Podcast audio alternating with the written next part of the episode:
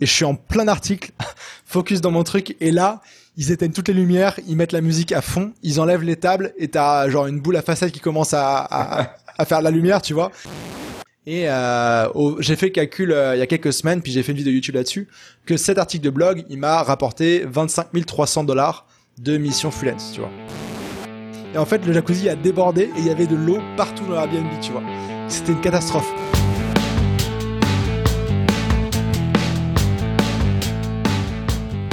Et bienvenue dans le podcast de Cadre à Nomade, un podcast destiné aux personnes qui veulent travailler d'où elles veulent dans le monde ou aux personnes qui veulent devenir indépendantes.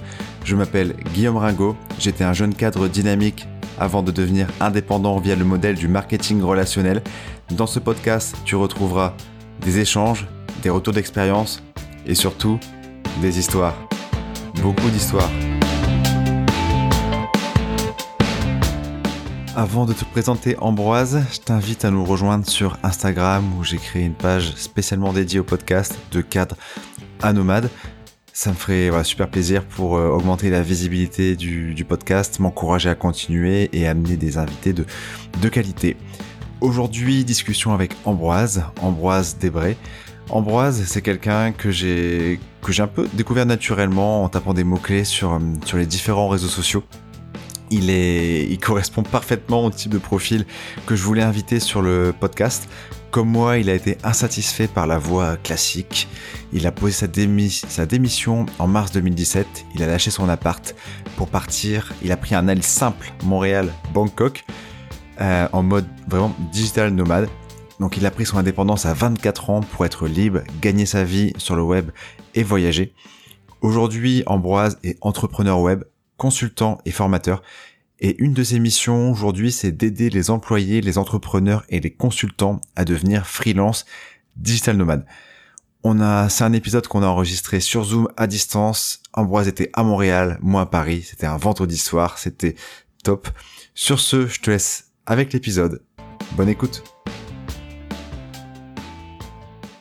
Voyage, voyage, ça aurait pu être le titre du nom de, l'épisode avec ma conversation avec Ambroise Debray, si on m'avait demandé d'avoir un nom d'épisode en lien avec une chanson, parce que pour moi, Ambroise, enfin, je me suis beaucoup intéressé à lui et voilà, c'est voyage, voyage, il y a énormément de ça. On va beaucoup parler voyage et aussi business.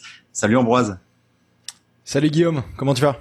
Bah écoute, très bien, vendredi soir, mais content d'être avec toi. Et toi Bah écoute, ça va. Moi, c'est plutôt vendredi après vendredi, vendredi fin d'après-midi. Tu vois, j'essaie de terminer la semaine en beauté. Bah du coup, tu es où alors si on n'est pas sur le même fuseau horaire? Eh ben écoute, moi je suis à Montréal. Je suis basé ici depuis euh, bientôt 10 ans. D'accord, 10 ans. Ok. Moi j'ai euh, j'ai hâte de savoir un peu le pourquoi de Montréal. Bon, j'ai déjà un peu la réponse. Euh, Ambroise, moi j'aime bien expliquer un peu aux gens qui, qui m'écoutent voilà comment je t'ai connu. Euh, et déjà, je voulais vraiment faire cette interview avec toi et un de tes créneaux, c'était vendredi soir. Mais voilà, là, je préfère vraiment discuter avec toi que, que aller dans un bar à Paris, euh, même si j'aime bien aussi cette activité. Alors du coup, comment je connais Ambroise? Ambroise, si tu veux, euh, je le connais. J'ai toujours écrit Digital Nomad sur euh, sur Google et arrivé vraiment dans les top références. Et du coup, je, alors je sais plus ce que j'ai vu en premier. Je crois qu'il y avait une, euh, une vidéo YouTube où tu étais euh, à, à Cuba, où tu faisais le test de digital nomade, de de, de, vivre la vie en all inclusive. C'était très sympa, ça me faisait rêver un peu. tu te rappelles, bah oui, je suppose. Ah, c'était il y a un an, un an et quelques, ouais. C'est ça. Et ouais, Ambroise, bah, tu es sur Instagram, Facebook, Twitter, tu es omniprésent, on reviendra là-dessus. Et, et, et, à force, voilà, j'ai absorbé beaucoup de contenu d'Ambroise, tu publies souvent, tu es très actif, et je voulais vraiment t'interviewer car tu corresponds parfaitement, je trouve, à, au nom du podcast et par rapport à, à ta vie digital nomade que tu as eue et de, de, ce que tu es. Donc merci Ambroise de, de l'invitation. Bah, merci à toi de m'avoir invité, ça fait plaisir. avant, de, avant de rentrer dans la question, tu sais, Ambroise, tu fais quoi dans la vie? Euh, Moi j'aime bien euh, te demander trois mots, s'il y avait trois mots pour te définir en tant qu'entrepreneur aujourd'hui, ce seraient lesquels? Ok, ce serait euh, proactif, euh, procédurier et nomade. procédurier, tu, veux, tu peux expliquer un peu celui-là, il m'intrigue. ouais, j'imagine. En gros, c'est que je suis quelqu'un de très organisé et j'aurais jamais pu faire tous les projets que j'ai menés si j'étais pas organisé. Et, euh, et j'ai plein de choses qui sont soit automatisées, soit sous forme de process, euh, etc. Dans, dans ce que je fais comme activité. Et ça, ça définit vraiment ce que je fais. Tu vois, quelqu'un qui commence à travailler avec moi, j'embauche euh, trois freelance en ce moment. Directement, il a un process, on travaille dessus d'abord avant toute autre chose. Parce que comme ça, on sait qu'il n'y a pas de temps perdu et qu'on est d'accord sur ce qui va se passer. Ok, et du coup, tu as, des, t'as, t'as un plan à... Est-ce que tu fais le plan de 90 jours, peut-être un an? Enfin, t'es, t'as un plan, t'as une vision du Ambroise du futur à combien de temps? Bah, j'ai une vision. Ouais, je suis, je fonctionne sous la, sous les, euh, le modèle des 90 jours, un peu, euh, un peu comme le définit Stan Leloup. Moi, je l'ai connu en fait euh, d'un anglophone, je pense, qui a inspiré, inspiré un petit peu Stan.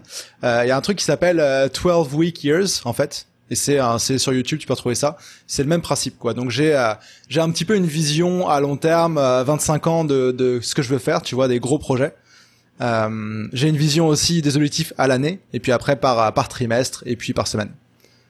D'accord. À 25 ans, ouais, top. Bah c'est ouais, c'est histoire d'avoir une vision long terme, tu vois. Puis j'ai mon euh, mon carnet si on est plutôt sur le sur le journalier quoi. Et euh, ouais, c'est important. J'ai fait un gros travail là-dessus avec mon père.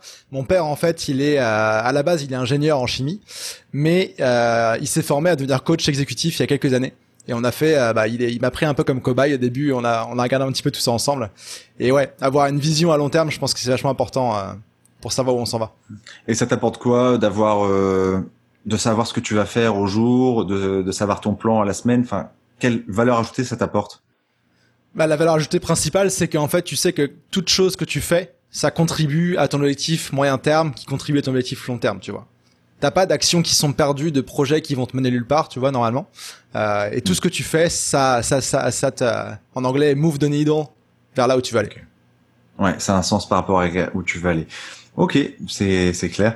Euh, avant d'entrer dans la question, comme je disais, tu fais quoi dans la vie? Moi, y a, y a j'ai toujours été inspiré par les le déclic. Euh, le déclic, bah, tu connais aussi ce nom. L'épiphanie bridge aussi. L'épiphanie, c'est voilà le moment. Est-ce que déjà toi, tu as un moment, on va dire, haha, où tu te dis, je veux avoir la vie que je mène aujourd'hui? Euh, Est-ce que ça a été un déclic? Il y a eu un moment où ça a été plus une une montée en température au, au fil des années. Quoi? Ouais, bah des déclics, j'en ai eu plein à différents niveaux. Tu vois, j'en ai eu au niveau du, du voyage quand je me suis retrouvé à, à 15 ans dans une famille euh, chinoise, tu vois, en échange, euh, tout seul. ça, c'était plus un déclic niveau voyage, dépaysement euh, culturel. Après, pour toute la partie devenir indépendant et nomade, je te dirais que ça a été quand j'ai quand j'ai commencé à découvrir tout ce côté, enfin, qu'en fait, ça existait les digital nomades. Donc, je pense que tout se retrace au moment où j'ai lu la semaine des 4 heures de Tim Ferriss en 2013 et à ce moment-là, j'étais, pour te resituer, j'étais en euh, deuxième année d'HEC, ici à Montréal. Je euh, donc c'était je, je, crois que mes parents me l'ont offert pour Noël ou un truc comme ça. Et je suis parti après faire un stage de deux mois en Allemagne. Et euh, j'ai voyagé un petit peu. Et après je suis parti faire mon échange en Argentine tu vois. Et c'est à ce moment-là qu'il fallait que je choisisse ok c'est quoi l'aspect que je fais à HEC et donc là tu vois euh, basé là-dessus j'ai pris toutes mes décisions pour pouvoir être indépendant euh, géographiquement et tout ce qui va avec tu vois donc je dirais ça. Euh, premier gros déclic et après euh, déclic niveau freelance. J'ai eu ma première mission en finissant mon, mon bachelor ici à HEC en 2014 où j'ai trouvé une mission en freelance en startup qui était très mal payée. Tu vois, j'étais payé, euh, j'ai fait le calcul l'autre fois, 2,85$ de l'heure, donc à peu près 2 euros pour les, euh, les Européens. Et euh, mais j'ai appris tellement de choses et j'ai vu, ok, tu peux bosser sans être dans le moule du consultant, etc. qu'on t'a vendu en école et être libre, tu vois pendant cette ce, pendant cette mission là j'ai pu partir bosser depuis New York tu vois. C'est 6 heures de route de Montréal. Euh, j'ai pu partir euh, des, semaines en chalet tu vois. Et donc continuer à bosser et être payé même si c'était pas grand chose tu vois je savais que j'avais le potentiel d'augmenter ça. Et, euh, et voilà. Je pense que c'est ça la, la réponse à ta question des déclics. D'accord. Donc on pourrait dire que c'est la semaine de 4 heures quand même qui a lancé des quelques mécanismes Ouais, ouais, clairement, clairement. Mm. Je le relis, je le relis au moins tous les ans. Tu vois, je l'ai relu là il y a quelques semaines pour rafraîchir tout ça, mais c'est vraiment important le mindset derrière tout ça et te montrer que tu fais partie d'un mouvement aussi, c'est vachement important. Ça, me fait beaucoup rire euh, parce que je crois que c'est, j'expliquais quasiment la même chose. Où moi j'ai eu un déclic. On n'a pas pris la même voie exactement, euh, on n'a pas pris la même voie après, mais c'est dingue comment ce, ce titre, enfin ce, ce titre aussi. je pense que le titre a, a donné beaucoup de déclics et, et, et, la semaine de 4 heures, je pense qu'on a beaucoup qui connaissent. Euh, Aujourd'hui, toi, c'est est-ce que c'est un mythe ou une réalité? Est-ce que c'est vraiment quelque chose qui va qui te sert à avoir un déclic? Enfin, c'est quoi ta vision aujourd'hui par rapport à 4 heures, tu vois? Ouais, alors le, 4 heures, c'est un gros, euh, c'est un gros sujet de débat. Et même Tim Ferriss dit que c'était un peu une erreur ce titre-là, ah. que c'était trop, c'était ça faisait trop putaclic en fait. Excuse-moi mon, langage, mais en gros, euh, je, je, suis son podcast depuis qu'il a lancé Tim Ferriss en 2014 et euh, il a parlé avec d'autres auteurs comme euh, Ramit Sethi qui a écrit un bouquin en anglais, c'est I Will Teach You to Be Rich, tu vois. Des, des, des, titres de livres qui sont un peu aguicheurs, mais finalement qui, qui pour certaines personnes qui gâchent un peu le message, tu vois. Et pour moi, le, les messages de la semaine des 4 heures, c'est ok. Il y a une autre réalité qui est possible, tu vois, par rapport à ce qu'on t'a enseigné. T'es pas forcément obligé de bosser jusqu'à ta retraite et euh, là pouvoir voyager à ta comme tu veux. Tu peux le faire en cours de route et euh, tu peux prendre le contrôle de plein de choses, tu vois. Que dans la vie, il y a tout est négociable à part euh, la, la science et le droit, tu vois, en gros. Et euh, le, 4 heures, Tim Ferriss le fait pas, tu vois. Je suis même prêt à parier qu'il l'a jamais vraiment fait. euh, parce que ouais, moi je, connais en fait, euh, justement pendant quand je travaillais en freelance avec cette startup, je travaillais avec une fille qui s'appelle Divia et euh, qui connaissait, elle est de, de, Saskatoon au Canada et elle connaît l'assistante de Tim Ferriss. Et euh, ouais, non, il travaille pas du tout 4 heures par semaine. Il est plutôt dans les dans les 50, 60 et plus, tu vois, surtout en, en grosse période. Ah bah il était un peu déjà dans, dans l'air du temps du bon on peut le dire du putaclic quoi mais ça mais, mais c'est bien. Après c'est je pense au-delà du titre ça ça apporte vraiment une en tout cas qu'il existe une autre possibilité que le script euh, classique. Et en parlant de start startup par rapport à, Vivia c'est ça que tu parlais? Euh, Divia ouais. Divia excuse-moi ouais, Divia. Euh, tu fais J'aimerais bien tu nous parles un peu de tes activités de pro parce que startup, je sais que tu as une startup dans le sport, euh, entrepreneur, digital nomade, consultant aussi. Enfin, voilà. Aujourd'hui, que fais-tu dans la vie, Ambroise? Et euh, moi, j'aime bien aussi avoir une répartition. Tu vois. Ok. Ça marche. Bah justement, j'ai retravaillé là-dessus récemment. Là, j'avais j'avais plein de projets et du coup, j'ai coupé. Je me suis focus sur euh, les choses principales que je voulais faire. En gros, il y a si si on s'était parlé il y a un an, j'avais euh, quatre activités principales. J'avais mes événements de e-commerce que j'organisais tous les mois. Montréal plus e-commerce, le plus gros événement mensuel de e-commerce euh, au monde là qu'on fait à Montréal. Donc ça, euh, j'ai laissé la place à des nouvelles personnes. J'avais aussi ma startup de course à pied Make It Run. Maintenant, c'est vraiment un side project. On a automatisé toutes les tâches principales et on a d'autres focus. Mes deux projets importants à l'heure actuelle et à 50% en fait chacun, c'est euh, le freelancing. Donc moi, j'ai des clients de, de que j'aide en growth marketing. Je pense qu'on on va on va peut-être en parler pour définir un petit peu ça après, mais euh, donc voilà, j'ai euh, en gros j'ai trois quatre clients en permanence qui prennent à peu près la moitié de mon temps et 50% de mon temps je le passe à justement créer ce contenu sur comment devenir digital nomade, comment devenir freelance et puis aussi accompagner mes euh, étudiants dans cette voie-là. D'accord, ok. Bah c'est c'est et c'est tout le but de ton contenu euh, sur sur sur les réseaux, c'est de développer cette deuxième partie.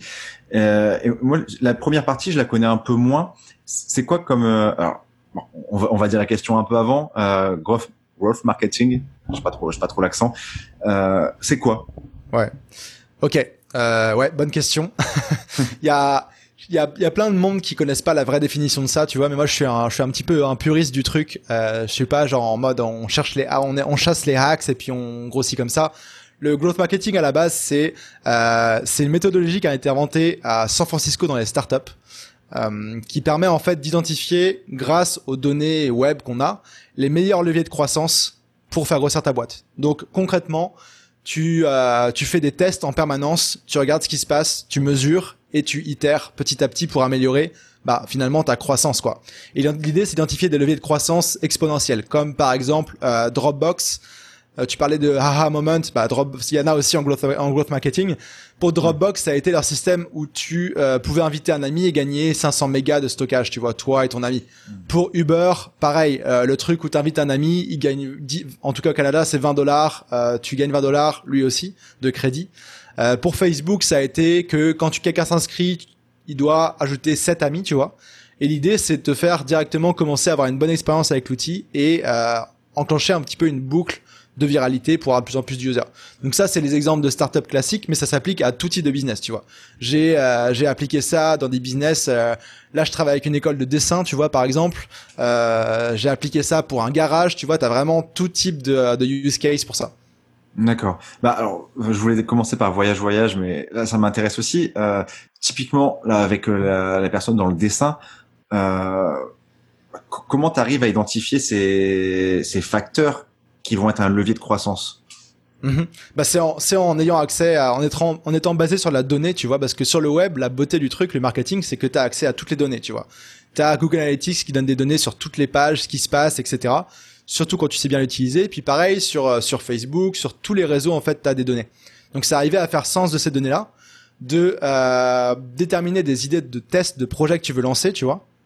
Et après, de voir qu'est-ce qui marche, ce qui marche pas. Donc ça veut dire, par exemple, pour, ça veut dire avoir concrètement toujours différentes versions d'une même page pour tester différentes choses, tu vois. Euh, et ça, c'est important. Tout ce qui est euh, page web, publicité, etc. T'es censé être tout le temps en train de tester différentes versions. D'accord. Pour okay. choisir la meilleure et puis améliorer comme ça. C'est clair et net, merci. Euh, tu fais beaucoup de choses aujourd'hui, mais là, je vais te demander la tâche, la LA, la tâche que tu préfères. C'est la serait laquelle? Dans tous mes projets? Ouais, tâche euh... professionnelle, le truc qui qui t'anime, qui te fait le plus plus vibrer que les autres.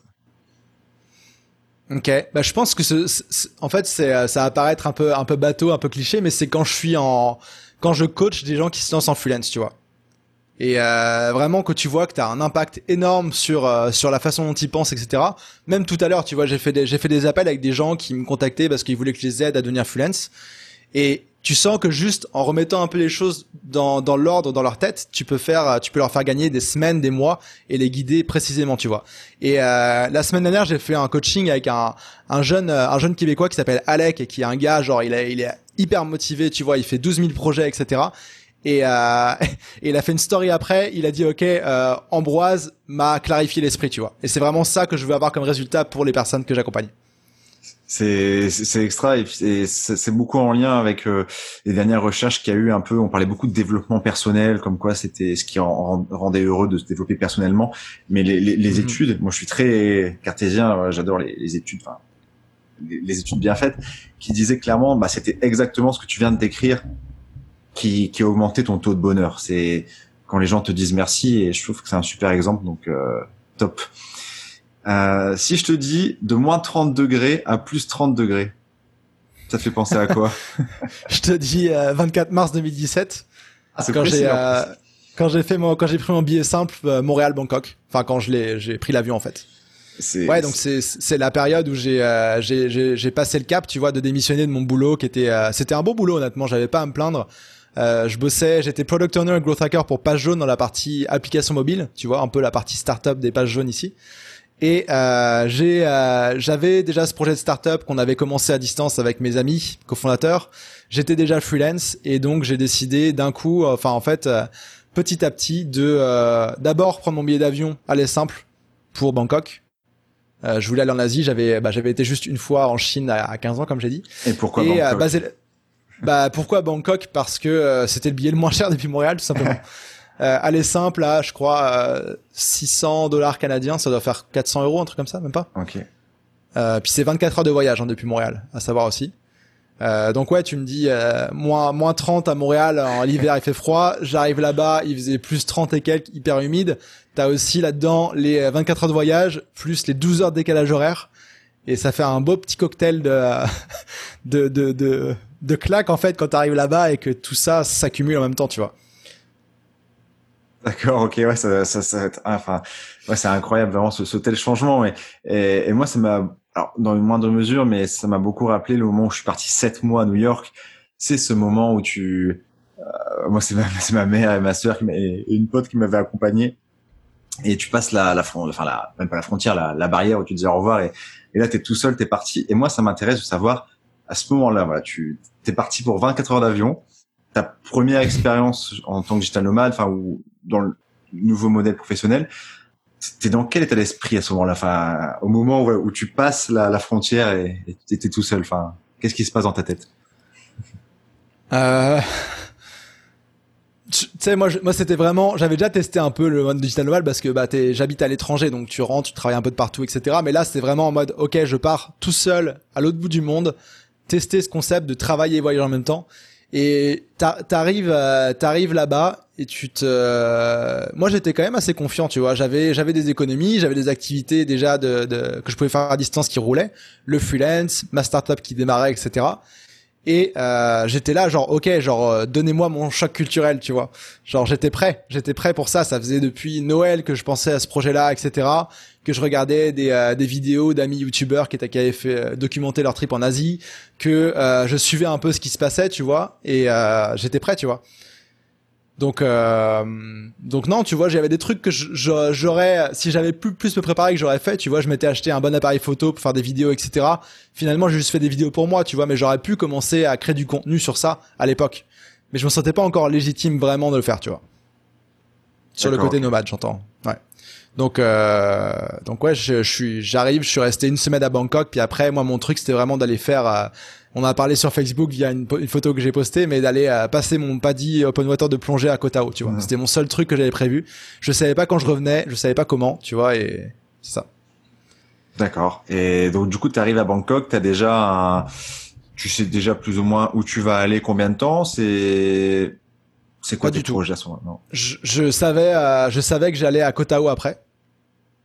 Euh, je savais que je voulais rester à peu près une semaine à Bangkok, puis euh, c'est ça. Euh, j'avais Airbnb pour trois jours, puis mm. voilà. Et donc du coup, tu arrives là-bas, voilà, c'est choc culturel, euh, un peu le, rêve pour beaucoup de personnes. Enfin, tu découvres des nouveaux paysages. Alors, je sais que tu avais pris un peu trois semaines off. Euh, et à un moment, voilà, tu as fait tes trois semaines off, tu dois te remettre au boulot. comment comment t'allies, tu sais, euh, avancer sur mes projets, profiter de, de paysages paradisiaques. Enfin, Comment tu fais le mix mhm. en fait? Ok. Ouais, bah déjà j'étais j'étais off, mais tu vois j'avais euh, moi j'avais mon rythme de un article de blog par semaine que je publiais sur mon blog, donc en parlant de growth euh, growth marketing comme on disait. Donc j'avais ça qui tournait et, euh, et aussi, bah, quand je suis arrivé là-bas, c'était la période des, des, des, impôts ici au Canada. Donc j'ai fait mes impôts, tu vois, depuis Bangkok avec mon comptable ici. et j'ai publié mon article de blog par semaine. Et après, bah ouais, j'ai euh... donc en fait j'ai vraiment commencé à bosser et voyager quand je suis arrivé à Chiang Mai. Donc fin, du coup fin, enfin mi-avril, je pense, euh, 2017. Et euh, là, j'étais ok. J'ai deux semaines. Il y avait une amie qui me rejoignait en deux semaines pour euh, pour voyager un petit peu. Et genre, ok, je suis dans la mecque des nomades digitales à Chiang Mai. Hmm. Euh, on va voir comment ça se passe. Et euh, je tente de faire ce truc vraiment de travailler et voyager. Et euh, bah écoute, je l'ai je l'ai fait. Tu vois, j'ai j'ai commencé à j'ai commencé vraiment à bosser en mode sérieux. Tu vois là-bas. Donc aller au coworking tous les jours, etc. Ce qui fait quand même un petit choc quand t'as passé trois semaines dans les îles du sud de la Thaïlande, tu vois. Euh, c'est ça. Et donc bah là j'ai bien pu bosser, tu vois, mais je suis limite tombé dans l'extrême de trop bosser parce que j'étais tout seul, je connaissais personne. Je m'étais fait quelques connaissances à des, je veux dire des, bières nomades, etc. qu'il y a à Chiang Mai. Mais euh, je tombé dans l'excès, tu vois, où je faisais que bosser et euh, j'avais aucune notion du temps qui passait, tu vois. Et je m'en suis rendu compte un moment, tu vois, j'arrivais plus à penser clairement à ce que je voulais faire comme article de blog, j'arrivais plus à rien, tu vois. J'ai dit ok, on va faire, on va faire une pause, on prend un jour off, on va visiter un petit peu, etc. Et euh, et pour le coup, après, vu qu'il y avait mon ami qui était là, on a on a visité quand même, on a fait euh, bah, ce coin-là en touriste, on a fait le une bonne partie du Myanmar, euh, Laos, Cambodge, tu vois. Après elle après la repartie. Et euh, là, j'étais un peu dans l'autre extrême, tu vois, de ok, j'arrivais à publier mon article de blog par semaine mais il faut voir dans quelles conditions, tu vois. Je le publiais, euh, j'écrivais mon article de blog à l'arrière d'un bus dans un chemin de terre au Laos, tu vois, parce que je m'étais dit ok, je vais publier.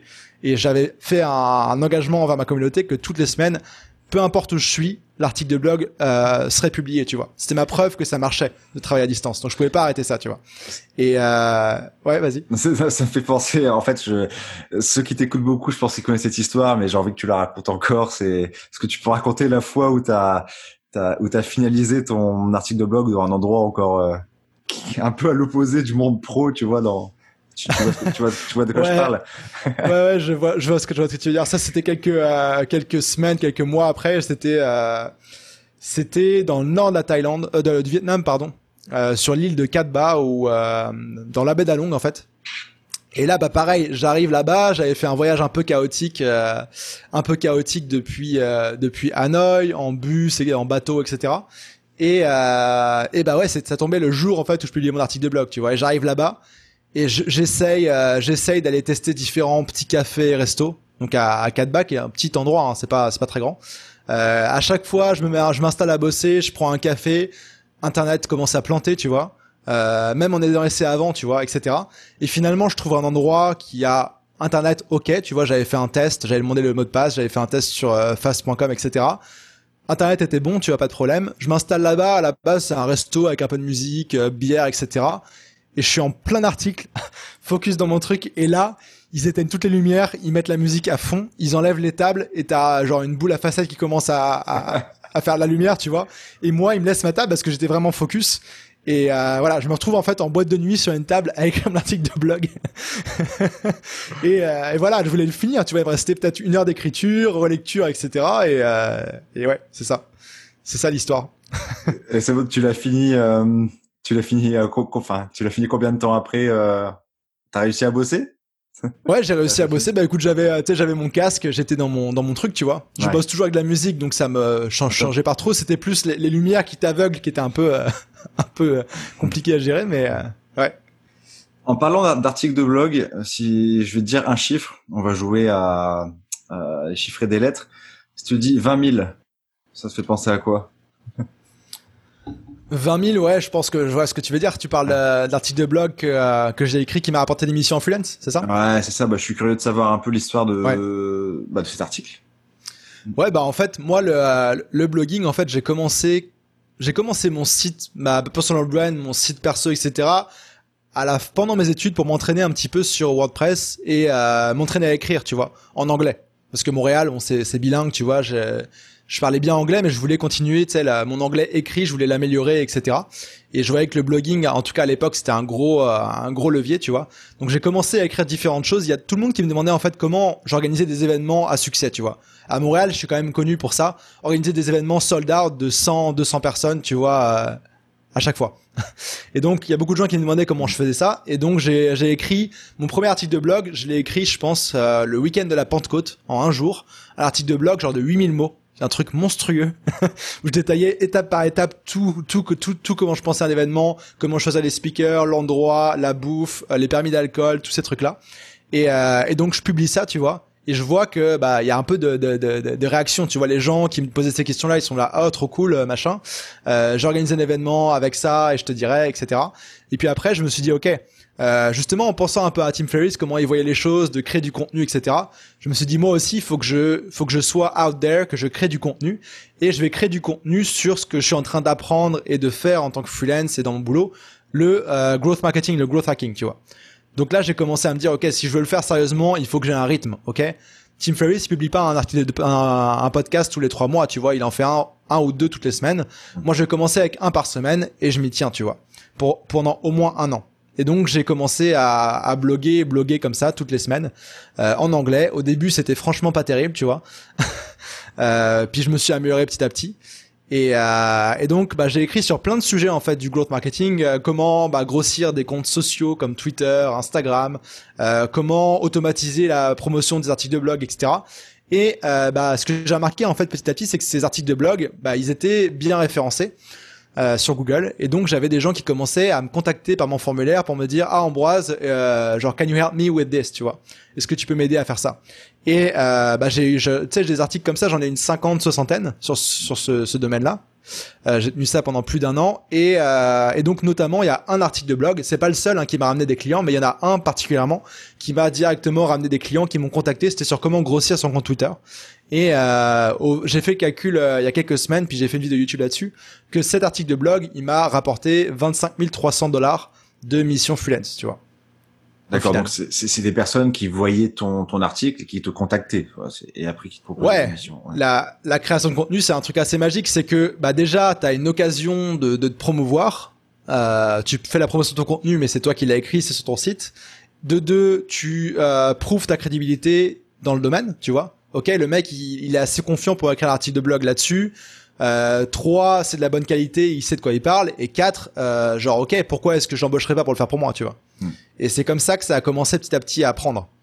Et, euh, et c'est un canal super puissant en, en freelancing, tu vois. J'ai jamais eu trop à faire de prospection, etc. de mon côté, parce que j'avais mon réseau que j'avais développé par mes événements, et puis aussi bah, ces articles de blog, ce contenu-là, qui faisait qu'en fait, plutôt que moi aller chasser des clients, comme certains le font et le, le disent, tu vois, mm. euh, un peu comme des requins assoiffés de, de cash pour survivre en tant que freelance, moi j'étais plutôt en mode inbound, tu vois, je, les clients viennent à moi, euh, mon réseau me réfère, et euh, je trouve ça beaucoup plus sain et beaucoup plus comment dire, moins stressant que être toujours en train de chercher des clients sur des plateformes, etc.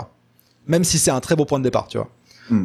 C'est clair et c'est une belle histoire, d'autant plus que bah, tout simplement le marketing de, contenu. Euh, moi, pour, te resituer, bah, je l'avais déjà expliqué avant, mais pour resituer, j'ai fait aussi ce podcast parce que bah, c'est un peu le même conseil que tu as entendu de la part de Tim Ferriss. Je crois que tu disais, c'est un conseil de Russell Branson qui disait publie au moins une fois, au moins une fois par semaine pendant 52 semaines, pendant un an, que ce soit mmh. blog, podcast, euh, vidéo YouTube. Euh, euh, ça pourrait, j'en sais rien, TikTok peut-être, peut-être pas, je sais pas.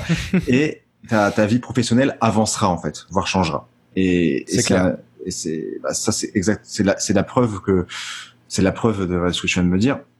Et c'était une question que j'avais pour plus tard, mais je vais te la poser maintenant. Euh, tu parles de prospection, de marketing de contenu. Là, il y a, y a quelqu'un qui veut se lancer, voilà, que, que tu accompagnes. Euh, c'est quoi un peu ton, ton, ton, ton discours, ton, ton positionnement par rapport à ça? Est-ce que tu dis de faire de commencer un peu dans, dans, les deux au début? Parce que je pense qu'au début t'as pas des résultats tout de suite avec du marketing de contenu enfin mm-hmm. c'est quoi ton discours Alors, par rapport à ça? en, moi je vais te parler spécifiquement du, euh, du cas d'un freelance parce que c'est principalement là-dessus que je que j'aide des personnes euh, moi ce que je dis c'est que commencer à créer du contenu tout de suite euh, te créer un beau site avec un beau logo un beau portfolio etc c'est bien tu vois mais c'est une stratégie moyen long terme ça t'aura pas des résultats comme ça tout de suite si tu te lances, euh, tu as des choses à tester avant de créer du contenu. Tu as des choses à tester notamment au, au sujet de qu'est-ce que tu fais concrètement pour tes clients. Même si tu as, as, un métier précis, euh, tu vas pas forcément faire la même chose, tu vois. faut spécialiser, il faut trouver quel type de client tu vas aider, quelle cible en fait tu vas avoir, avec quelle offre tu vas le faire et ton positionnement, ok? Et donc ça, tu le sais pas forcément de base. Ok, euh, j'aide les salles de sport à avoir plus de clients toute l'année, tu vois par exemple. Tu le sais pas forcément tout de mm. suite. Donc il faut que tu testes ça. Et la meilleure manière de tester et de trouver des clients rapidement, bah, c'est en te mettant sur les plateformes freelance. Parce que là, tu as des entreprises qui cherchent des gens comme toi pour les aider à résoudre leurs problèmes. Et c'est aussi en faisant de la prospection. Donc typiquement, euh, peut-être sur LinkedIn, aller chercher des profils de personnes qui pourraient avoir besoin de tes services parce que tu as identifié telle ou telle chose et bah, les contacter en fait, peut-être contacter euh, 10 personnes par jour, tu vois. C'est un peu comme la création de contenu. Tu, tu, en gros, tu, tu te mets out there, tu fais quelque chose, tu l'optimises en continu, puis tu as des résultats tout de suite, tu vois. Et le truc, c'est que si tu restes dans le dans l'inaction, t'as pas de feedback, tu vois. Hmm. Si tu t'écris 50 articles de blog mais tu les publies pas, tu sais pas s'ils sont bons ou s'ils sont pourris. Tu vois Alors que si tu le publies, t'as des gens qui vont te dire mais c'est nul ton article, genre j'ai rien compris, euh, pourquoi t'as pas parlé de ça, etc. Pareil la prospection. Euh, t'as, tu, tu, tu, tu contactes quelqu'un. Déjà, si tu le fais avec une approche trop commerciale, directement les gens ils vont être là. Bon, qu'est-ce que t'as à me vendre? J'ai pas le temps, tu vois. si tu le fais bien, tu vas voir que t'arrives à passer cette première étape. Peut-être que tu arriveras à susciter assez d'intérêt pour que euh, vous bookiez un vous bookiez un appel téléphonique ensemble pour euh, parler de ça. Et puis après peut-être un, un, contrat tu vois. Mais c'est en faisant les choses que tu as du feedback tu vois et que tu avances c'est un peu euh, il y a beaucoup de monde qui parle de loi d'attraction etc en ce moment. Je sais pas si tu tu vois un peu ça euh... j'ai fait un j'ai fait une, j'ai fait une partie sur ça dans vas-y, je te laisse. Mais oui, je connais très bien. ouais, donc il y, a plein de monde qui parle de ça en ce moment, etc. Il y a rien de rien de nouveau là-dedans, tu vois. Mais euh, c'est juste que, sais, moi, moi j'y crois en soi, mais j'y crois si t'es en contrôle du truc, tu vois. Si tu fais quelque chose, c'est pas genre t'attends comme ça et quelque chose va te tomber dessus, tu vois. C'est genre tu tu fais quelque chose et ça se passe. Et souvent même, euh, il y a des gens qui me disent, tu vois, ok, il y a des gens qui me rejoignent mes mes programmes et qui me disent, bah écoute, en vrai, j'ai même pas j'ai même pas encore commencé à regarder les vidéos, j'ai pas eu le temps mais parce que j'ai, je me suis mis dans ce truc-là, il y a des contrats qui m'arrivent, tu vois. Euh, donc ça, moi, j'y crois, j'y crois. Quand tu passes à l'action, que tu fais quelque chose, t'as des résultats. S'ils sont mauvais, t'itères. S'ils sont bons, tu continues et t'améliores. Mais, euh, mais ouais. Bah c'est beaucoup en lien par rapport à. Bah, j'ai fait l'épisode juste avant celui-là euh, sur un peu euh, ma vision un peu sur le développement personnel, les limites. Et moi, pareil, l'eau attraction. Alors moi, je suis très, je suis pas très spirituel, tu sais, je suis un peu, c'est scientifique, etc. Euh, oui, ça t'augmente tes chances en pensant à beaucoup de choses, mais parfois j'ai l'impression dans certains trucs que, euh, enfin, il faut plus que ça, faire comprendre aux gens que oui, c'est important, mais il y a, mais il y a plus quoi. Donc c'est ça, mhm. ça, ça, rejoint ce que tu disais quoi. Le manifesting et tout ça là. ouais. ah, je connais pas ça. ça c'est mon, mon, anglais, bah, c'est juste dire que je tu tu tu vas faire se réaliser des choses, ok. Mais donc prépare, fais ce qu'il faut pour que ça arrive, tu vois. c'est pas genre laisse pas ça au à l'univers ou, euh, ou autre. C'est ça. Non mais je, je, suis d'accord avec toi. Euh, Revenons-en à, au Ambroise qui, qui est arrivé à, à, Bangkok, qui a commencé à, à, à faire, à commencer à visiter euh, l'Asie, enfin en travaillant. Moi j'ai des questions là-dessus. Pourquoi? Parce que moi c'est ce que je vais vivre l'année prochaine.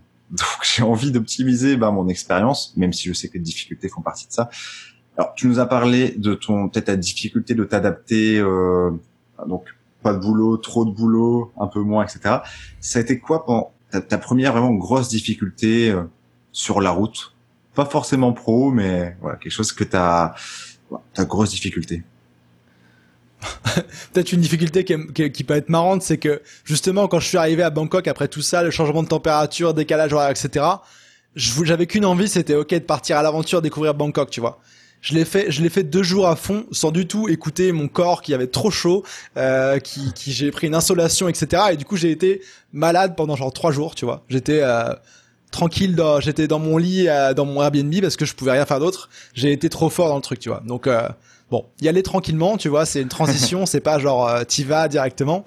Après, comme galère, écoute, j'en ai, j'en ai eu, j'en ai eu pas mal. Bon, le truc de, euh, de, de, la boîte de nuit là au Vietnam, c'était, euh, c'était marrant. Euh, Niveau voyage, qu'est-ce qui m'est arrivé aussi Ça, j'ai une bonne histoire aussi. j'étais avec bah, mon ami qui m'a rejoint, Naomi, tu vois, euh, une, une québécoise, et euh, bah, quand elle m'a rejoint, j'ai changé de Airbnb à, à Chiang Mai. J'ai pris un Airbnb un peu plus grand et plus cool, tu vois, pour bien bien qu'elle puisse euh, atterrir tranquillement. J'avais booké un Airbnb un peu plus luxueux. On avait un on avait un jacuzzi dans la chambre, etc. Et euh, on a on planifiait notre prochain voyage. On voulait aller à Chiang Rai pour voir le temple blanc, etc. Dans encore plus au nord là. Et euh, on avait allumé le jacuzzi pour le pour le tester quoi et on a oublié complètement le jacuzzi pendant qu'on bouquait nos billets de bus, etc. Et en fait, le jacuzzi a débordé et il y avait de l'eau partout dans l'Airbnb, tu vois. C'était une catastrophe parce que euh, c'était un, enfin, en plus le lit était dans la chambre juste en dessous, c'était un lit, le, le, le pied était en cuir jusqu'en bas, etc. Euh, on se disait mais l'eau elle va elle descend dans le building qui était un peu euh, voilà pas très très high level etc. Et finalement donc on a passé une heure à éponger tu vois avec la clim à fond pour que ça assèche la pièce. On a réussi à s'en sortir, mais euh, histoire assez marrante. Et mon amie elle a tout filmé, elle a pas encore fait le montage depuis trois ans. Enfin peut-être que je la relance là-dessus, mais voilà des trucs comme ça. Tu fais le buzz avec ça. ouais. Au Myanmar aussi, tu sais on on arrive on allait vers le vers Bagan, tu vois, c'est là où t'as les temples, tu vois souvent les photos avec les montgolfières, etc., les temples qui ont euh, des milliers d'années, etc. Et euh, on avait on avait plus trop de cash, tu vois. et on est dans le bus, je crois qu'on a on a quelques heures de bus pour aller de euh, de Yangon à Bagan. Et à un moment, t'arrives et personne nous dit rien, tu vois. On rentre en fait dans le parc national de Bagan, tu vois. Et là, il faut payer un frais d'entrée. Okay. Et là, on n'a clairement pas, on n'a pas le cash du tout en monnaie locale. Je sais même plus le nom de la monnaie locale. Tu vois, on a plus, on a plus le cash. Et le mec, le chauffeur de bus nous dit, ok, soit tu payes, soit tu descends là. Genre en plein milieu de, du Myanmar, tu vois. Euh, et donc on était là, ok. Euh, on avait on avait repéré d'autres personnes dans le bus qui étaient euh, qui étaient qui étaient voyageurs aussi. On a demandé si on pouvait s'arranger, etc. Tu vois. Ils avaient juste le cash qu'il fallait. Ils étaient pas au courant non plus. Et euh, finalement, en fouillant nos sacs, j'ai retrouvé un billet de, euh, je crois que c'était un billet de 50 dollars US, tu vois, dans mon, au fond de mon sac, tu vois, dans une pochette, euh, un truc de backup que j'avais oublié, tu vois. Et du coup, j'ai pu payer et rentrer, tu vois. Et maintenant, je voyage toujours avec au moins 50 ou 100 dollars US dans ma poche ou dans mon truc parce que ça te sort de n'importe quelle situation, tu vois. Et puis tu t'es tatoué un, un, billet de 50 dollars hein, pour remercier ce moment. non, je rigole, c'est une blague. C'est cool ça, c'est génial. Ouais. Donc voilà, je sais pas si c'est ce genre d'anecdote là que tu euh, que tu ah cherches. bah, mais, euh, bah si, après ça ça ça manque pas. J'ai fait un post Instagram où je racontais les trucs fous que j'avais fait en voyage aussi. Euh, j'en ai peut-être une vingtaine, trentaine, tu vois au final. C'est c'est des difficultés, mais c'est en fait c'est bah, c'est un peu ce que disait Paul dans je crois que c'était le dernier épisode de, qui sont sortis deux ans après où parfois tu tu même rien à voir avec le business mais tu vis des trucs galères et pendant que tu le vis tu te dis bon, ça fera une bonne histoire en fait. Maintenant, je suis un peu dans ce délire et ça me permet un peu de positiver la galère. Et donc du coup de la, de la, vivre d'une bonne façon quoi. Top. Euh, alors moi j'avais une question également. Euh, tu as visité depuis que tu es digital nomade 30 pays, c'est ça 30. Euh... Depuis depuis que je suis nomade, euh, je j'ai pas j'ai pas fait le calcul précisément, mais euh, possiblement ouais. C'est ce que j'ai entendu de, de toi. Peut-être que c'était il y a, il y a longtemps. Peut-être que ça fait plus. Euh, demain, tu dois rester 10 ans dans un pays que tu as visité, celui que tu veux. Et disons que tu as droit que juste une semaine par an, tu as le droit de bouger. Tu, tu choisis quoi? La question, la question qui tue quoi. Ouais. Euh... Surtout avec euh, ce qu'on a vu vécu avec le Corona et tout ça, je me retrouve 10 ans euh, quelque part quoi. Ok. Ça. Un Corona 10 ans quoi. alors déjà, bah Montréal, j'adore et tout ça, mais là l'hiver, j'en peux plus clairement. L'hiver de 6 mois où t'as du moins 30 tout ça, donc pas Montréal. Euh, je, dirais quelque chose, un, pays en Europe, tu vois. On va, préciser un peu. Un pays en Europe parce que je sais que c'est, euh, ça peut être assez confortable. Le climat est plus tempéré, etc. Euh, et un pays, je voudrais un pays où t'as pas mal de diversité aussi de paysages et tout ça. Je sais pas. Je dirais, euh, je dirais, je dirais l'Italie, tu vois, comme ça. Ok. Euh, j'y étais quelques fois en vacances, tu vois, dans différents endroits. J'ai bien aimé.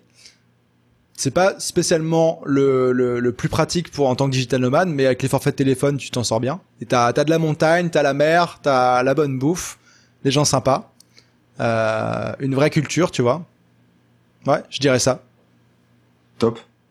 C'est intéressant parce que ouais, t'as as, visité beaucoup de pays, donc c'est. Voilà, je voulais avoir ça. Ouais, le, le compte, là, je l'ai refait récemment, c'est à 37 pays, là, pour l'instant. 37. C'est pour quand les 40 Pour bientôt? Euh, Bah d'ici d'ici Noël, je pense. Hein. Ouais, c'est ça. Bah tu, tu, me, tu me disais avant. Ah oui. Donc euh, t'as vu que ton expérience t'es parti à Bangkok, voilà, digital nomade. T'es resté 5 mois, je crois, de, de mémoire, 4-5 mois. Euh, Aujourd'hui, tu t'organises comment ça.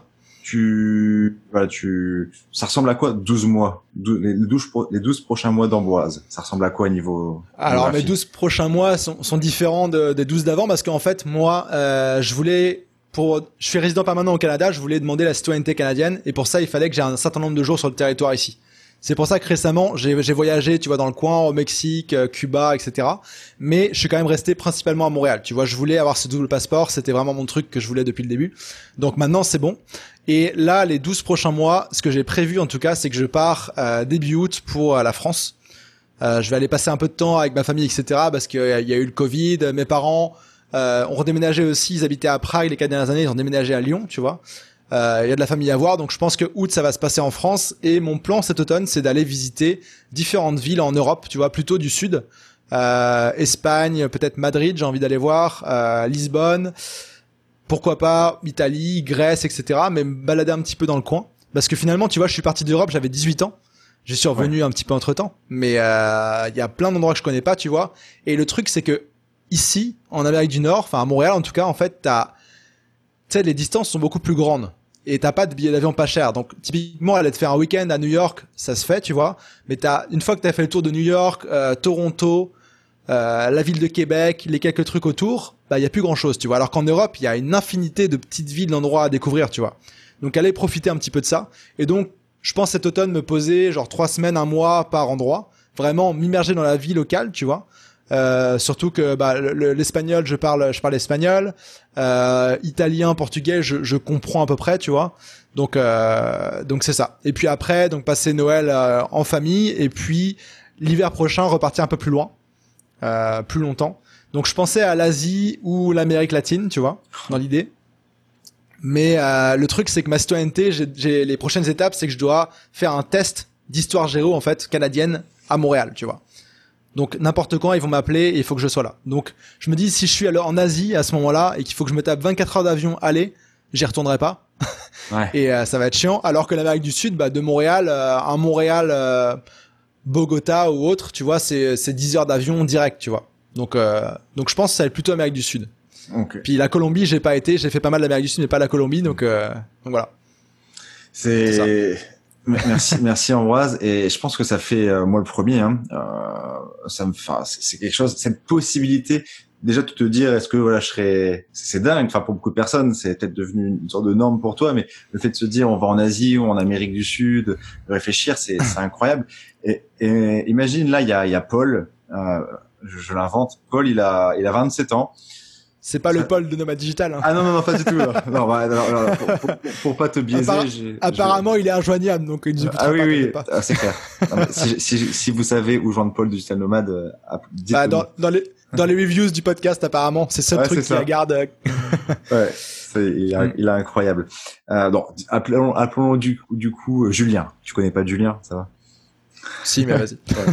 euh, Julien, voilà, il a 27 ans. Il sort d'une grande école de commerce, euh, l'EDEC, HEC, etc. Il gagne bien sa vie. Euh, il prend le, le RER tous les matins. Il y a du monde. Il est en chemise. Il fait chaud là en ce moment. Il gagne bien sa vie, mais voilà, il travaille. Il est, il aime pas son métier. Hein, il est euh, contrôleur de gestion au hasard. Il rentre chez lui dans le RER. Il a, il a passé une journée de, de merde. Il t'écoute. Il dit putain mais moi c'est j'aimerais bien avoir cette possibilité tu conseilles quoi du coup à Julien quand, il rentre chez lui? Qu'est-ce que tu lui conseilles de, de faire en fait? Ok. Bonne question. Euh, je lui dis, bah, je vais parler à Julien directement, tu vois. je te dis, euh, bah, Julien, toi qui es dans l'ERA et qui est pas forcément 100% satisfait de, de, de, ta vie pour l'instant, il y a d'autres options qui sont possibles qu'on t'a jamais, dont on t'a jamais parlé en école de commerce ou en école, tu vois. En école, on te dit, tu fais des bonnes études, tu vas euh, trouver un bon job. Petit à petit, tu vas faire une mise de fonds pour un appart, euh, tu vas te marier, tu vas avoir des enfants, etc. Et quand tu auras 60 ans, voire plus, de plus en plus d'ailleurs, tu pourras voyager, etc. Mais pourquoi est-ce que tu prendrais pas aujourd'hui des, euh, des, des moments pour faire ce qui te plaît vraiment, tu vois? Et pourquoi pas aussi faire un job qui te plaît, qui te euh, qui te fulfill quoi en anglais et pour ça, quitte pas ton job du jour au lendemain, genre t'as un bon job, etc. Profites-en justement comme euh, comme tremplin pour te lancer en indépendant. Donc une fois que tu regardes ça, c'est pas forcément de le faire du jour au lendemain, de quitter ton boulot, mais petit à petit, tu vois, arriver à euh, petit à petit optimiser ton temps de travail au bureau. Peut-être que tu pourras réussir à avoir quelques jours par semaine de travail à distance. C'est possible. Moi, je l'ai fait euh, quand je bossais. J'ai fini. J'étais trois jours par semaine au bureau. Le reste à distance, tu vois. Euh, et puis, bah, choisis, choisis un petit peu une activité qui va te plaire selon ce que, selon tes, euh, tes affinités, quoi. En général, si tu veux quitter ton boulot comme ça, tu veux devenir indépendant. Euh, indépendant, tu as trois choix principalement, enfin deux choix même. T'as euh, soit tu deviens freelance, donc tu offres des services à des clients qui te rémunèrent, soit tu te lances comme entrepreneur web, donc infopreneur, e-commerce ou monter une startup, etc. Mais freelance, c'est la façon la plus facile de se lancer parce que tu peux te lancer petit à petit à côté. T'as pas d'investissement à faire. C'est rapide, tu vois, tu trouves un client, bah la semaine prochaine t'es payé par exemple. Et voilà. Donc là après trouver concrètement la compétence que tu veux faire, quel métier freelance tu veux faire, et puis te former, commencer à prospecter et petit à petit en fait arriver à euh, je sais pas gagner, je sais pas ce que combien tu gagnes Paul, euh, Paul ou, Julien pardon, mais euh, mais arriver à gagner, je sais pas peut-être que tu te dis que pour vivre n'importe où dans le monde, pour toi il te faut 2000 euros par mois, tu vois. Va arriver à gagner peut-être c'est 1500, 2000 euros par mois en freelance à côté de ton boulot tu peux travailler dans l'RER, tu vois, tu mets ton ordi euh, ou tu travailles ton téléphone, etc. Euh, et arriver à générer ça, et là tu pourras quitter ton boulot tranquillement, tu vois. Et euh, voilà, c'est un processus. C'est pas d'un coup on, devient fou, on quitte tout, on part en Asie. C'est un processus. Et il faut commencer tout de suite. Ouais. T'accompagnes des gens dans cette situation qui, est-ce que c'est quelque chose que tu constates beaucoup, ces gens que t'accompagnes, cette cette recherche de sens, de d'être libre, d'être libre géographiquement? Ouais, un truc en commun, c'est d'être déjà d'être libre, euh, libre de, de, de, son emploi du temps, de son horaire, de cette situation. Tu vois, être en contrôle. Le côté nomade, c'est il y en a qui l'ont, il y en a qui l'ont pas. Peu importe, tu vois. Moi, c'est ce que j'ai choisi, c'est ça que je voulais. Mais la liberté, peu importe ce que t'en fais, c'est pour passer plus de temps avec tes enfants, c'est c'est c'est fine aussi, tu vois. Mais moi, j'en ai plein des exemples de personnes que j'ai euh, que j'ai accompagnées, tu vois, qui euh, étaient euh, consultants en IT à Paris, qui ont fait un burn-out qui maintenant ont switché euh, sont genre euh, marketeur web, euh, monteur vidéo. Des euh, gens qui, par exemple, en finance à la défense, qui ont fait un burn-out aussi, qui sont repartis chez leurs parents, se former, etc., qui maintenant sont en train de devenir photographes, par exemple, tu vois.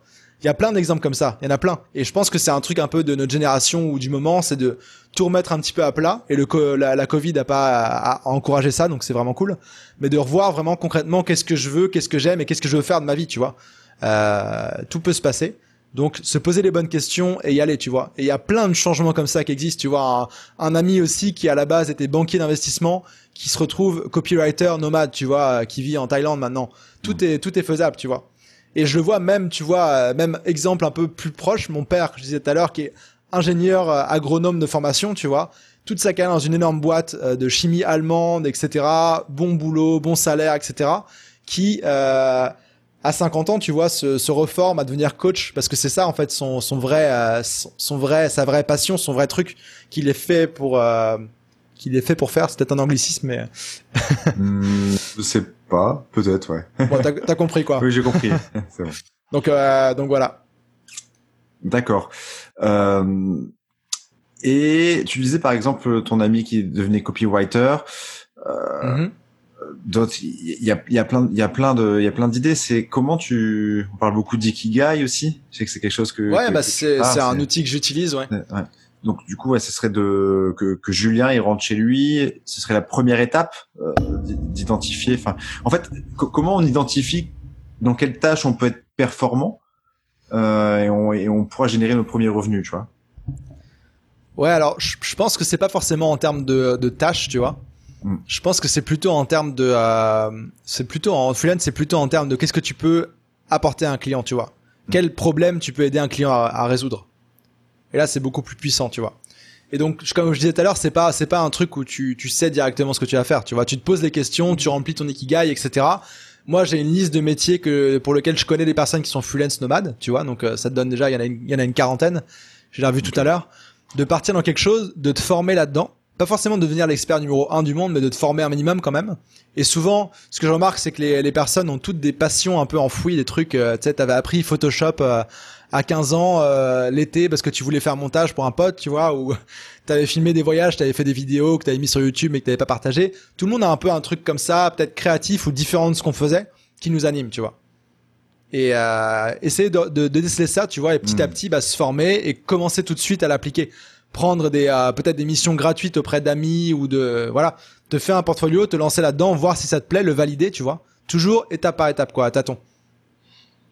Je sais que c'est c'est une question la question du temps, c'est toujours il y a il y a plein de il y a plein de différences mais est-ce que toi parmi les gens que tu accompagnes ou que tu connais, tu as identifié un on va dire une moyenne pour arriver au commencer à vivre en France, enfin après je sais que ça dépend des gens, mais voilà, pour commencer à vivre par exemple 1500 euros, tu vois, est-ce qu'il y a, t'as identifié une moyenne de temps euh, pour arriver à ce statut-là?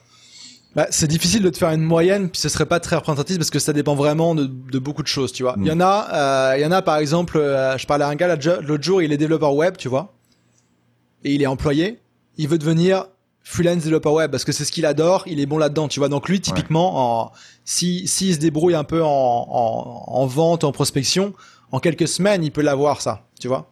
Alors que quelqu'un qui part de zéro, qui change complètement tout, il faut qu'il se forme. Là, c'est un processus plus long. Mais moi, ce que je dis, c'est qu'en général, euh, les personnes qui, euh, qui, qui, qui ont déjà les compétences dans ce qu'ils veulent faire en tant que freelance, en un mois, tu peux trouver des clients. Au moins un client, tu vois. Et c'est ce que j'ai comme résultat avec mes, euh, mes étudiants. D'accord. Un mois les premières missions. Top. Super. Donc Julien, euh, voilà. Vas-y. T'as un mois. enfin, t'as un mois. Enfin, c'est juste une décision, quoi. Euh, avant de passer aux questions rituelles, il y avait une question un peu plus technique que je voulais te, te poser. On entend mhm. parfois, tu sais, des personnes qui, euh, alors je sais que tu es omniprésent sur les réseaux. Si je me trompe pas, tu sais me corriger, à Facebook, une page, un groupe Facebook, Instagram, Twitter, j'en oublie YouTube. Euh, ouais, t'es présent sur beaucoup de canaux. un peu Pinterest même. Pinterest aussi. j'ai pas fait mes recherches sur ça. Ouais ouais. Euh, euh, TikTok bientôt peut-être Ambroise? Je sais pas, tu vois. si si si je te, on verra s'il y a un moyen, mais pourquoi pas. Ouais. Ok. euh, y a, y a, parfois et j'ai déjà entendu d'autres euh, personnes qui disaient se concentrer sur un média. Toi, c'est quoi un mhm. peu ta, ta, ta ton, message par rapport à ça? Ouais, alors euh, bon, il y a beaucoup de gens qui disent beaucoup de choses déjà. ouais, il faut trouver ce qui marche pour nous et ce qui est faisable, tu vois. Euh, dire à quelqu'un qui commence de publier tous les jours sur sur Instagram, ça va être dur à tenir, tu vois. Faut que tu découvres tous les codes, etc., les outils. Mais en gros, moi, ce que je fais, c'est que oui, je suis présent partout, mais j'ai des focus, tu vois. Mon, je fais un gros contenu par semaine. Avant c'était le blog, maintenant c'est YouTube, tu vois. Un contenu, euh, si c'est un blog, c'est un blog de moins 1500 mots. Si c'est une vidéo, c'est une vidéo de moins 8-10 euh, minutes, tu vois. Une fois par semaine, le mercredi en général. Euh, et après, ça, ce contenu-là, ce contenu, on va dire mère, il est publié partout. Ok? Donc, il est publié euh, sur Facebook, sur Instagram, en story, sur Pinterest, Twitter, euh, envoyé par, par email à ma liste, tu vois. Mais c'est un contenu à la base, tu vois. Donc, c'est jouer un petit peu là-dessus. Et euh, plus par rapport aux réseaux sociaux, euh, mon focus, moi, il est clairement sur Instagram parce que je, trouve que c'est un réseau social qui est incroyable parce que tu peux vraiment partager ton quotidien avec les gens, ce qui ne permet pas d'autre chose. Et euh, mon groupe Facebook où maintenant on est euh, un peu plus de 1000 membres. Euh, où ça interagit. Et tu vois c'est pas juste moi. Il y a, y a d'autres personnes qui posent leurs questions leur mm. répondent etc. Donc ça c'est mes deux principaux réseaux sociaux. Et ce que je fais ma stratégie est super simple c'est que je euh, Instagram c'est mon point de départ tu vois. Je planifie mes posts un par jour sur Instagram. Je le, je le fais pour une semaine tu vois euh, avec une stratégie de, de, contenu. Et depuis Instagram, c'est euh, republié dans le groupe Facebook, mais il n'y a pas que ça dans le groupe Facebook, il y a d'autres choses que je poste sur ma page Facebook, sur Twitter, sur Pinterest, etc. Donc concrètement, je planifie mes posts journaliers sur Instagram et ma vidéo de la semaine sur YouTube, et après ça alimente tout le reste, tu vois. Donc je suis pas focus à optimiser Pinterest, ça va dessus, mais en soi, tu vois, j'y suis, et voilà, c'est pas c'est pas mon réseau de choix, tu vois. Ok. Ouais, d'accord. faut pas, faut pas devenir fou. Il y en a qui commencent à créer un post différent par jour sur Instagram, sur Facebook, sur machin, hmm. mais ils tiennent pas la durée, tu vois. D'accord, et, c'est top. Et ouais, tu utilises du coup, bah, j'ai découvert il y a pas longtemps, c'est Zapier, c'est ça. Je sais pas si je prononce bien. Sur, euh, ouais, ouais. En fait, en, un clic, tu postes quelque part et ça poste partout, donc c'est. Bah, en, zéro clic même. ah oui, même zéro. c'est déjà, c'est déjà préparé, tu vois. Donc, alors moi ça, ça m'intéresse euh, en termes de. Euh, tous les posts Insta d'une semaine, tu les prépares le, la semaine d'avant le, lundi. Ah, le lundi, ok. Donc le lundi, c'est tu as une partie de création de contenu et tout est prêt jusqu'au vendredi. Ça me prend une heure même les posts, tu vois, pour une semaine, parce que je suis parce, que je suis entraîné et que je sais exactement ce que je vais euh, écrire. D'accord. Ok. C'est cool. Donc ouais, je planifie, si tu veux, les outils, etc. Je planifie mes posts dans un outil qui s'appelle Later. Ok. Qui va automatiquement publier sur Instagram pour moi ok Et euh, après Zapier, il intervient, je lui dis quand euh, je publie une nouvelle photo sur Instagram, tu euh, tu changes le texte, tu le retravailles et euh, t'enlèves par exemple les hashtags, euh, tu ah changes, changes les choses et après tu le postes différemment sur Facebook, Twitter, etc. C'est pas les mêmes codes, tu vois. Donc Twitter, le texte est beaucoup plus court. Euh, Instagram, euh, Facebook, tu peux mettre tout le texte, tu vois. Et c'est pareil pour la vidéo YouTube, tu vois. Ça, c'est le même genre de choses. Donc euh, ça, ça me fait économiser des heures et des heures par semaine. Je pourrais pas faire tout ce que je fais si j'avais pas ça, tu vois. Et euh, bref, j'ai même j'ai même poussé le truc vraiment euh, très loin, tu vois, pour à la fois pour moi personnellement, aussi pour mes clients, tu vois, qui utilisent le même genre d'outils parce qu'ils sont dans le web. Donc ouais, non, il y a beaucoup de choses à faire de ce côté-là. L'important, c'est d'alimenter ce système-là en créant du contenu de qualité et qui plaît et qui répond à des besoins. Ça revient au deuxième mot que tu disais pour définir en tant qu'entrepreneur. Ouais, c'est ça, c'est ça. Peut-être que procédurier c'est pas c'est pas le bon choix de mots, mais je sais pas si t'as un, un synonyme qui te vient en tête, tu vois, mais. Oui, bah, organisé peut-être plutôt que mm. procédurier, ça fait vraiment très comptable. Oui, c'est clair. non mais c'est c'est top et c'est clair que moi déjà, enfin, je pensais utiliser ça parce que rien que pour publier mon podcast entre LinkedIn, Facebook et euh, Instagram, mm-hmm. euh, ouais, non, c'est sûr, ça, prend un peu de temps quoi. Donc, on est, euh, t'es pas t'es pas sur cette terre pour cliquer, tu vois. Ouais, c'est clair. Automatisons. Tout ce que tout ce que tu tout ce que tu dois faire plus d'une fois, tu devrais l'automatiser. C'est clair. Ça c'est bah c'est moi j'ai toujours pensé euh, avoir du temps et enfin mhm. en tout cas que ton temps le, ton temps une heure que tu consacres euh, augmenter l'argent par rapport à ça quoi pas être dépendant sinon sinon on s'en sort plus sur toutes les tâches. Euh, bon on a déjà bien bien discuté déjà merci on va arriver aux questions rituelles je me suis un peu, euh, voilà, tous les podcasts que j'écoute, enfin j'adorais hein, les questions rituelles. Euh, il y en a trois et une euh, qui est plus une recommandation. La première, c'est, ah, c'est marrant ça, on est né à trois jours d'écart pour info. Moi, je suis né le 2 mai 92. Toi, t'es né le 29 avril. Ouais. Euh, donc aujourd'hui, bah, je peux pas me tromper, t'as mon âge, donc t'as 28 ans. Le Ambroise de 38. Que fait-il? Bah déjà il est vieux. c'est marrant, tu vois toujours ça comme hyper loin, hyper vieux, mais tu vois, on arrive à 28 ans. Euh, quand on si on t'avait parlé de 28 ans quand t'avais 20 ans, tu te serais dit, mais genre, euh, je serais déjà tout bien, tout, tout serait bien, tu vois. Mais les choses se passent jamais comme prévu, tu vois. ça, c'est sûr. Mais donc, l'Ambroise de 38 ans, euh, il est, travaille toujours sur le web, il est toujours, toujours nomade, ou expat, tu vois. Euh, à voir. Il a peut-être des bases dans différents dans différentes parties du monde où il peut passer certaines parties de l'année. il a une organisation et des, des, des business décentralisés complètement, tu vois, qui nécessitent plus autant de son temps tous les jours et justement plusieurs business, tu vois. Euh, typiquement, bah là pour l'instant j'ai ma j'ai la, la formation accompagnement comme comme activité et euh, le freelancing. J'ai aussi la, la startup qui, qui tourne, mais l'idée c'est d'avoir de plus en plus de projets comme ça pour limiter tes risques, tu vois, parce que quand t'es entrepreneur indépendant, euh, t'as toujours peur que d'un coup ça se casse ça se casse la gueule, tu vois, du jour au lendemain. Et du coup, en ayant différents projets, euh, c'est important. Donc euh, peut-être, tu vois, pourquoi pas. C'est mon domaine aussi, le e-commerce. euh, J'en avais lancé qui avait pas marché, mais pourquoi pas relancer maintenant que je connais ce que je connais des, euh, des sites de e-commerce, tu vois. pourquoi pas aussi lancer des, des blogs, tu vois, de, de niche. Tu sais, tout dépend du temps que je vais arriver à me libérer dans les projets actuels et la croissance que je vais avoir. Mais c'est ça. Puis bah Ambroise, il voit aussi long terme, tu vois, même maintenant.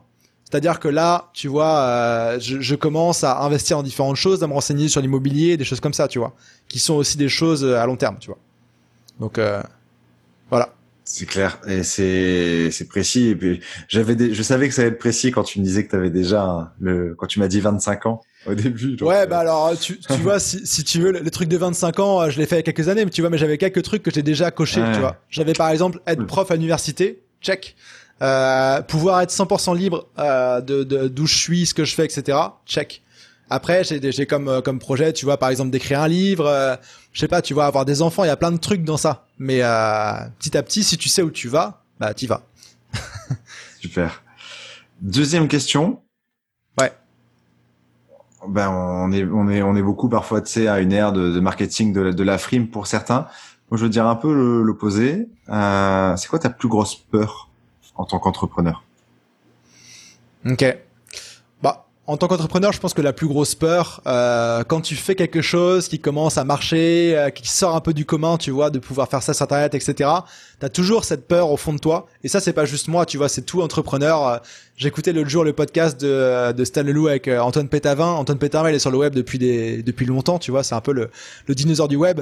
T'as toujours cette peur qui te dit, ok, euh, ça peut s'arrêter du jour au lendemain. Un, je construis un truc sur du sable mouvement quoi. Le web, ça change. Demain, est-ce que Google change son algorithme et t'es foutu euh, Est-ce que euh, Facebook euh, disparaît Tu vois, t'as pas de sécurité 100%. Donc je pense que c'est important de diversifier, d'avoir ses activités, mais de diversifier ses activités et puis aussi ses investissements, tu vois, pour pour gérer cette peur que t'as un petit peu toujours, tu vois. Mais l'avantage, l'avantage, c'est que étant donné que je suis freelance, même si tout se cassait la gueule demain et que tu me remettais en slip dans la rue, dans une semaine, j'aurais trouvé, euh, j'aurais trouvé d'autres clients freelance, tu vois. Donc euh, c'est un avantage. C'est un peu, pour moi, c'est un peu l'assurance d'entrepreneur être freelance, l'assurance de l'indépendant. Tu sais que peu importe ce qui t'arrive, t'es couvert. Ok. Merci Ambroise. Troisième et dernière question. Enfin, voilà, avant la recommandation. Mm-hmm.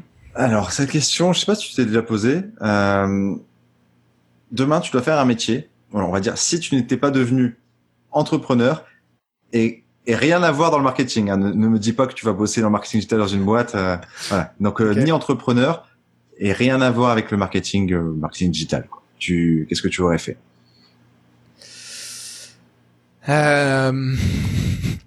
Écoute, j'avais quand j'étais quand j'étais petit, je passais beaucoup de temps chez mes grands-parents dans le nord de la France, du côté d'Arras. Et euh, moi, c'était ce côté de la famille. C'était euh, mon grand-père était directeur d'une coopérative agricole, donc euh, il connaissait tous les fermiers du coin. Il était aussi en politique, etc. Et j'ai toujours eu ce truc-là de vouloir racheter une ferme du village de mes grands-parents qui s'appelle Hernicourt, racheter une ferme et être éleveur de lapins, tu vois. C'était le truc de l'époque.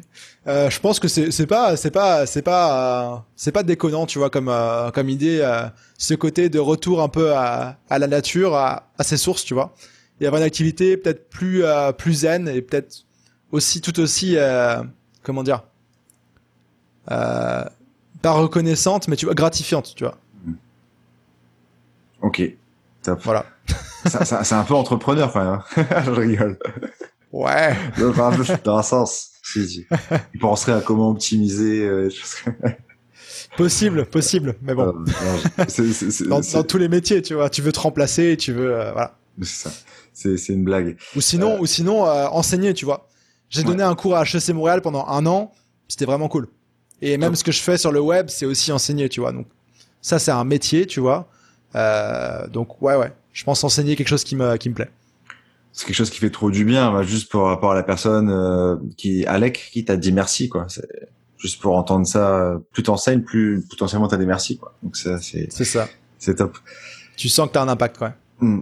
Puis moi, moi le truc aussi euh, pour rebondir là-dessus, le truc d'aller enseigner à HEC, tu vois, quand t'es entrepreneur web, freelance, etc. Tu, tu t'as ce truc un peu euh, un peu anti-école chez beaucoup de monde. Euh, ouais, euh, genre Steve Jobs, Mark Zuckerberg, ils ont pas fini leurs études. en francophonie, Stan Leloup, Antoine BM, ils ont pas fini leurs études. Et donc ils crachent un peu sur les études, etc. Mais justement, bah moi je les rejoins sur certains points, tu vois. Mais justement, moi je voulais être un peu le le, le, prof infiltré, tu vois, qui va qui va sur le terrain et qui fait passer ses idées de OK, vous êtes à HEC, mais vous pouvez faire autre chose aussi. Et grâce à ce que je vous apprends dans le cours de Web Analytics que je donnais, vous pourriez devenir freelance, tu vois. Je le glissais comme ça. Et je pense que ça, ça a germé chez quelques-uns. Déjà, au moins chez une personne, euh, Tania, qui était dans mon élève à HEC, qui a suivi ma formation après et qui maintenant est 100% freelance. Donc oui, tu vois. Top. Euh, il y a une dernière rubrique, s'appelle la, la ringomandation. Ok. La recommandation, donc c'est c'est un mélange entre euh, mon nom de famille et recommandation. Ça peut être une recommandation sur n'importe quoi, le pro, le pas pro, un podcast, une chaîne YouTube, un livre, une application. C'est une carte blanche à ce sujet-là, quoi. Une recommandation pour, euh, ok. Donc de trucs qui fait euh, économiser du temps, l'argent ou autre. Une, adresse. Bah, ok, je vais donner un truc qui est, qui est, qui est pertinent par rapport à ce que je vis en ce moment. Là, je suis en train de vendre tous mes trucs à Montréal parce que bah je suis là depuis 10 ans, j'ai accumulé pas tant de choses, tu vois, par rapport à quelqu'un de, de, classique, mais quand même, tu vois, j'ai des meubles et tout. Je suis en train là dans le process de tout vendre, tu vois, d'ici mon départ dans un mois, de tout vendre en mode minimaliste, tu vois, genre je, je finis ça, j'ai juste une valise de trucs auxquels je tiens que je vais mettre chez mes parents ou chez des amis et euh, mon sac à dos de nomade, tu vois. Et ce process là de tout cleaner, de tout euh, de tout vendre, ça te libère un espace dans la tête qui est assez incroyable, tu vois, et que tu peux pas percevoir avant de le faire. Et, euh, et donc j'encourage, je vais lancer un défi à tout le monde qui nous écoute là, de euh, de vous séparer de tous les trucs que vous n'avez pas utilisés dans les six derniers mois, tu vois, ou dans l'année. Ok, si on veut prendre les affaires de ski et tout ça, ce que vous n'avez pas utilisé dans la dernière année, vous le donnez, vous le vendez, vous le jetez, euh, et vous allez voir, ça fait un bien fou. Vous gagnez de l'espace physique, mais aussi mental. Et tous les voyageurs vous le diront, j'aurais aimé partir avec moins de choses. Tu vois? Ouais. Donc, euh... donc voilà. Ça c'est super super recommandation parce que c'est euh, déjà je pense à plein de trucs par rapport à l'année prochaine. J'ai acheté un, un micro le, le, le, Yeti mais il est un peu gros. Euh, ah ouais. moi, moi, tu vois direct c'était un des critères. Je voulais un micro. Ah. Là j'ai le j'ai le pied mais le micro en soi c'est juste ça. Ouais. Et euh, ouais c'est le micro qu'utilise Tim Ferriss et Stan Leloup d'ailleurs en voyage. bah, je pense, je pense que je devrais peut-être investir aussi, quoi, parce que sinon, elle va oh, prendre le, de la le Yeti, c'est, c'est, un, c'est un truc énorme, ouais, j'ai vu ça, j'ai ah, ok, bah. il fait un bon son, mais, ah, ouais, c'est ça. Ouais, il est bien, bon, ça fait encore un an. Euh, Ambroise, merci. Où est-ce qu'on peut te, bon, les gens, ils savent un peu partout, mais où est-ce qu'on peut te retrouver? Bah un petit peu partout comme tu le disais. Il suffit de taper euh, Ambroise. Euh, en général, Ambroise freelance ou Ambroise que tu veux, tu tombes sur moi, vu que c'est un nom assez assez peu courant. Sinon, euh, sinon un truc que si si vous avez aimé ce que vous avez entendu aujourd'hui et que vous voulez aller plus loin, le meilleur la meilleure chose à vous recommander, c'est euh, de participer à ma prochaine masterclass que je fais en live tous les jeudis en ce moment, où je vous emmène à travers les différentes étapes quand vous partez de zéro pour vous lancer en freelance et trouver vos premiers clients. Euh, et donc ça, bah, je te laisserai mettre le lien en description, mais c'est ambroisedebray.com slash masterclass. Voilà, Vous, vous, le trouvez en description juste en dessous sur la plateforme où vous écoutez. Euh, bah, écoute Ambroise, déjà merci, merci beaucoup pour euh, pour ton temps. Euh, merci à toi, c'était cool. Ouais, c'est top. Moi, il est 23h moins 5 à vendredi soir. Euh, je, je m'en souviendrai en tout cas. Euh, écoute Ambroise, je te laisse le, le mot de la fin. Euh, j'ai l'habitude de faire ça, une... ce que tu veux. Bah écoute, euh, Guillaume, on se redonne rendez-vous dans un an pour voir si tu fais encore ce podcast, si t'as continué à créer du contenu régulièrement. Top, challenge accepté. Merci Ambroise, bonne journée à toi et moi bonne nuit. Bonne nuit. Salut. Salut Ambroise.